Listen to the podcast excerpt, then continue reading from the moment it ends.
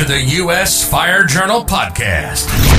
We offer views and opinions on the fire service around the world with no topic too tough to handle. Visit us at usfirejournal.com for all your fire service information. Now, here's your host, Jay.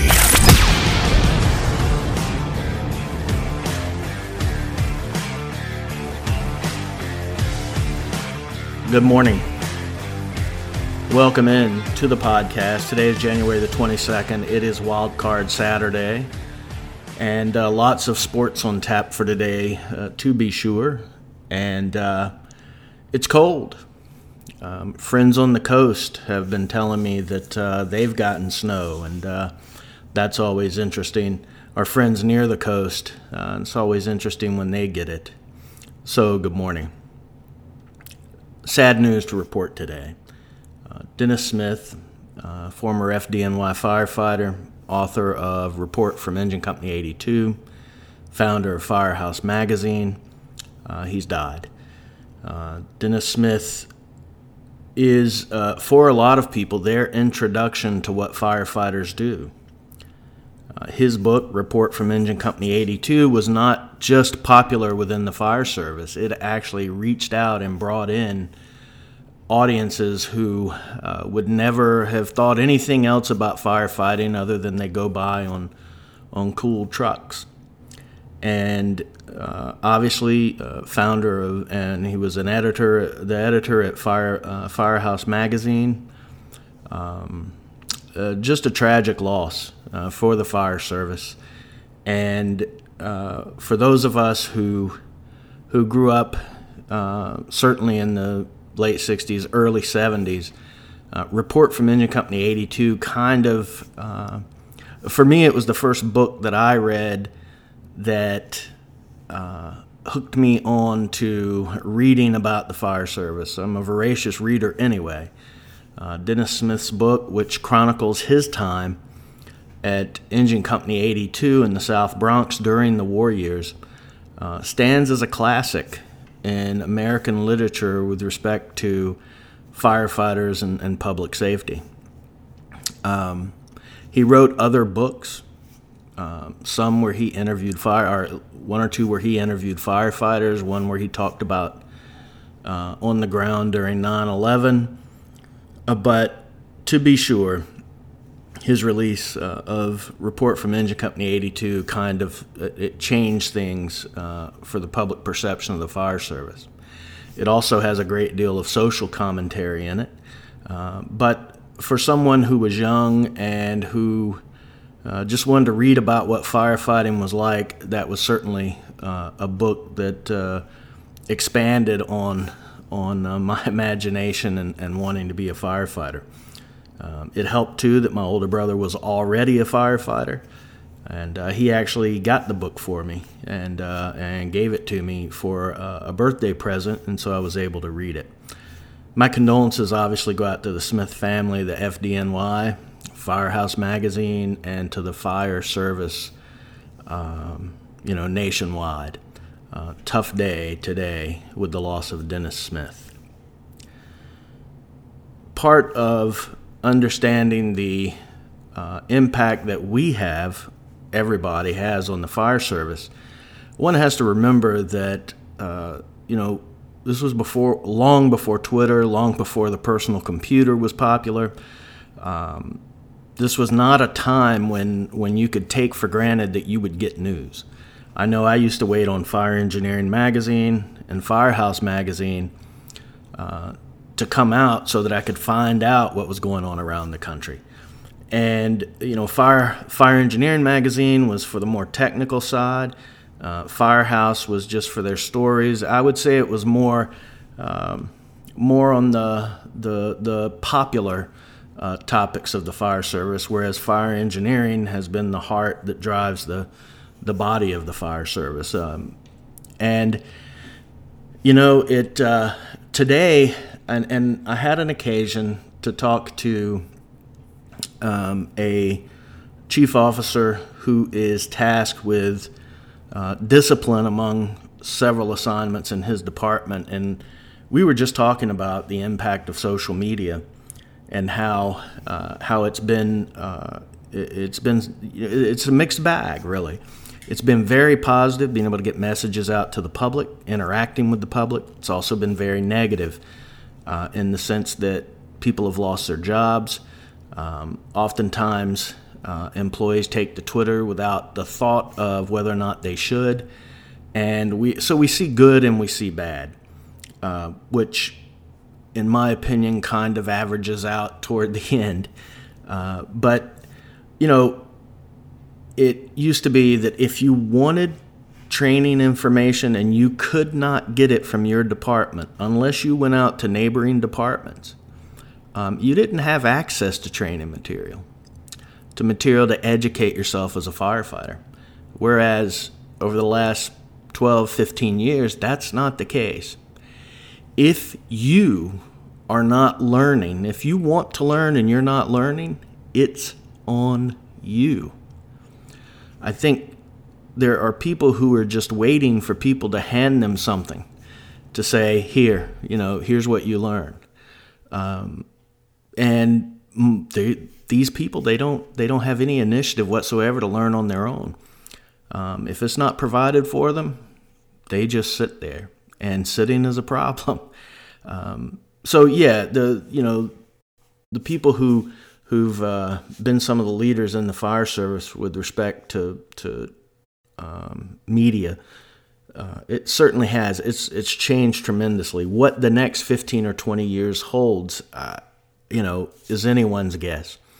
Um, but certainly, when people are sitting around, and, and sometimes you hear it, or when people send me uh, emails or messages and say, "Yeah, you know, I just." we don't have any material, we don't train on anything. And it's like, well, yeah, you know what? You should try to fix that. At the same time, while you're waiting, you can go online and get a significant amount of information. And you may not know how to approach utilizing it, but there is no shortage of material. And most of it is online. All it takes is a search or two. One of the things I try to tell young firefighters, even today, and very few do it, is to always keep notes um, about the type of call you went on, what you learned, any questions that you might have, so you can then flesh it out later. Um, to keep track of what you've covered. So many people will say, Yeah, you know what, today I want to learn, say, uh, the rear mount aerial and they'll go out and you can go over the whole truck with them and you watch them and they're taking it all in and they may be able to regurgitate some of it but they don't write it down they don't record it they don't do anything like that. And so when it's time to question them again they're going back to step two step three and they're struggling. You know this kind of information i don't care how good your memory is. Uh, memory f- starts to fade and it doesn't take long especially the more you learn. So it's vital that people keep track of this information and that they uh, try very hard to record it in some way, shape, or form. Um, you know, there's the idea of liking education. Uh, and I think there are a lot of people who are in favor of the idea. You know, they're like, yeah, I really want to learn. What they don't want to do is put forth the effort to learn.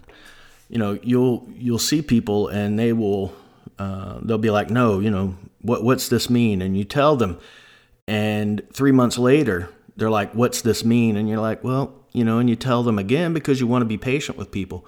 But ultimately, um, real leaders in education don't give you answers. They give you the pathway to answers. You will never learn something as much or as well as when you reach out and find the material yourself. Now, that doesn't mean that you don't ask people for help. I mean, do it. I'm always willing to help people, and I know there are the vast majority of firefighters where, where I've been, they're always willing to help. You know, you ask a guy a question, and they're going to bend over backwards until the answer's found. But what I also would say is that, you know, there is a point where people start forgetting things that you've told them. you will forget things that people tell you. And while you don't have to record every single conversation because you shouldn't be, what I am saying is that at the end of a day or after a call or whenever the case, you know, whenever you have time, just jot down something. You can do it on a phone, whatever, you know, whatever.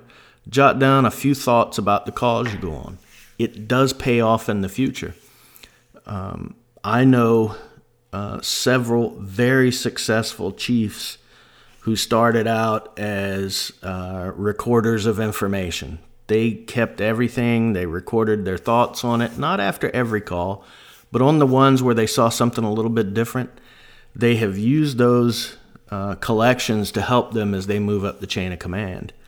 Um, I certainly I kept notes and still have them of every call um, I went on, and uh, it's it's a pain sometimes. You don't want to do it. And, and let me back up. I can't say that I kept notes on every call that I went on. I kept notes on every call that I went on that I saw something that I felt needed uh, to be put down. So yeah, let me let me correct that. Um, but I think it's also important to uh, to understand that you know the worst thing in the world is to to be afraid to ask someone a question. Um, you know, the worst thing is is to to not want to uh, put forth that effort to try to learn something. The fire service is all about learning, and um, some people they study a test you know that's what they study. You know if there's a 20 question test they're going to study 20 questions. Um, and while that creates people who can take tests it creates awful firefighters. It creates firefighters who cannot answer questions outside the scope of what they were tested on. It's a broken system and it's something that needs to be fixed. Thankfully um, there are people who are looking into trying to address it. Unfortunately, um, it's not going to change anytime so- soon for the vast majority of, of firefighters simply because it's just a lot easier uh, to go with the lowest common denominator and say, okay, you know what, this is going to be our 100 question test. These are going to be the questions. All you have to do is study the answers. Um, what a horrible, horrible way to learn. It, it really is. Um, it's if it's what you have, it's what you got to deal with, and you go out and you do it. But you have to take it upon yourself to go above and beyond what the minimum is. Um, and and I say that to to everyone. And uh, some people do it. I have people now. We text back and forth about scenarios, about uh, issues, and and they let me tell you, it pays off. It does. It might not pay off immediately. But down the line, it's certainly going to pay off. I was able to do it not through text messaging necessarily because I was I was uh, long before that, but I had a couple of people who I would talk about every situation with, including my brother, but others as well, other firefighters uh, nationwide, um, and so I was able to have a lot of questions answered when I was younger. The point: focus. It's your career. It's your life. Focus on what you want.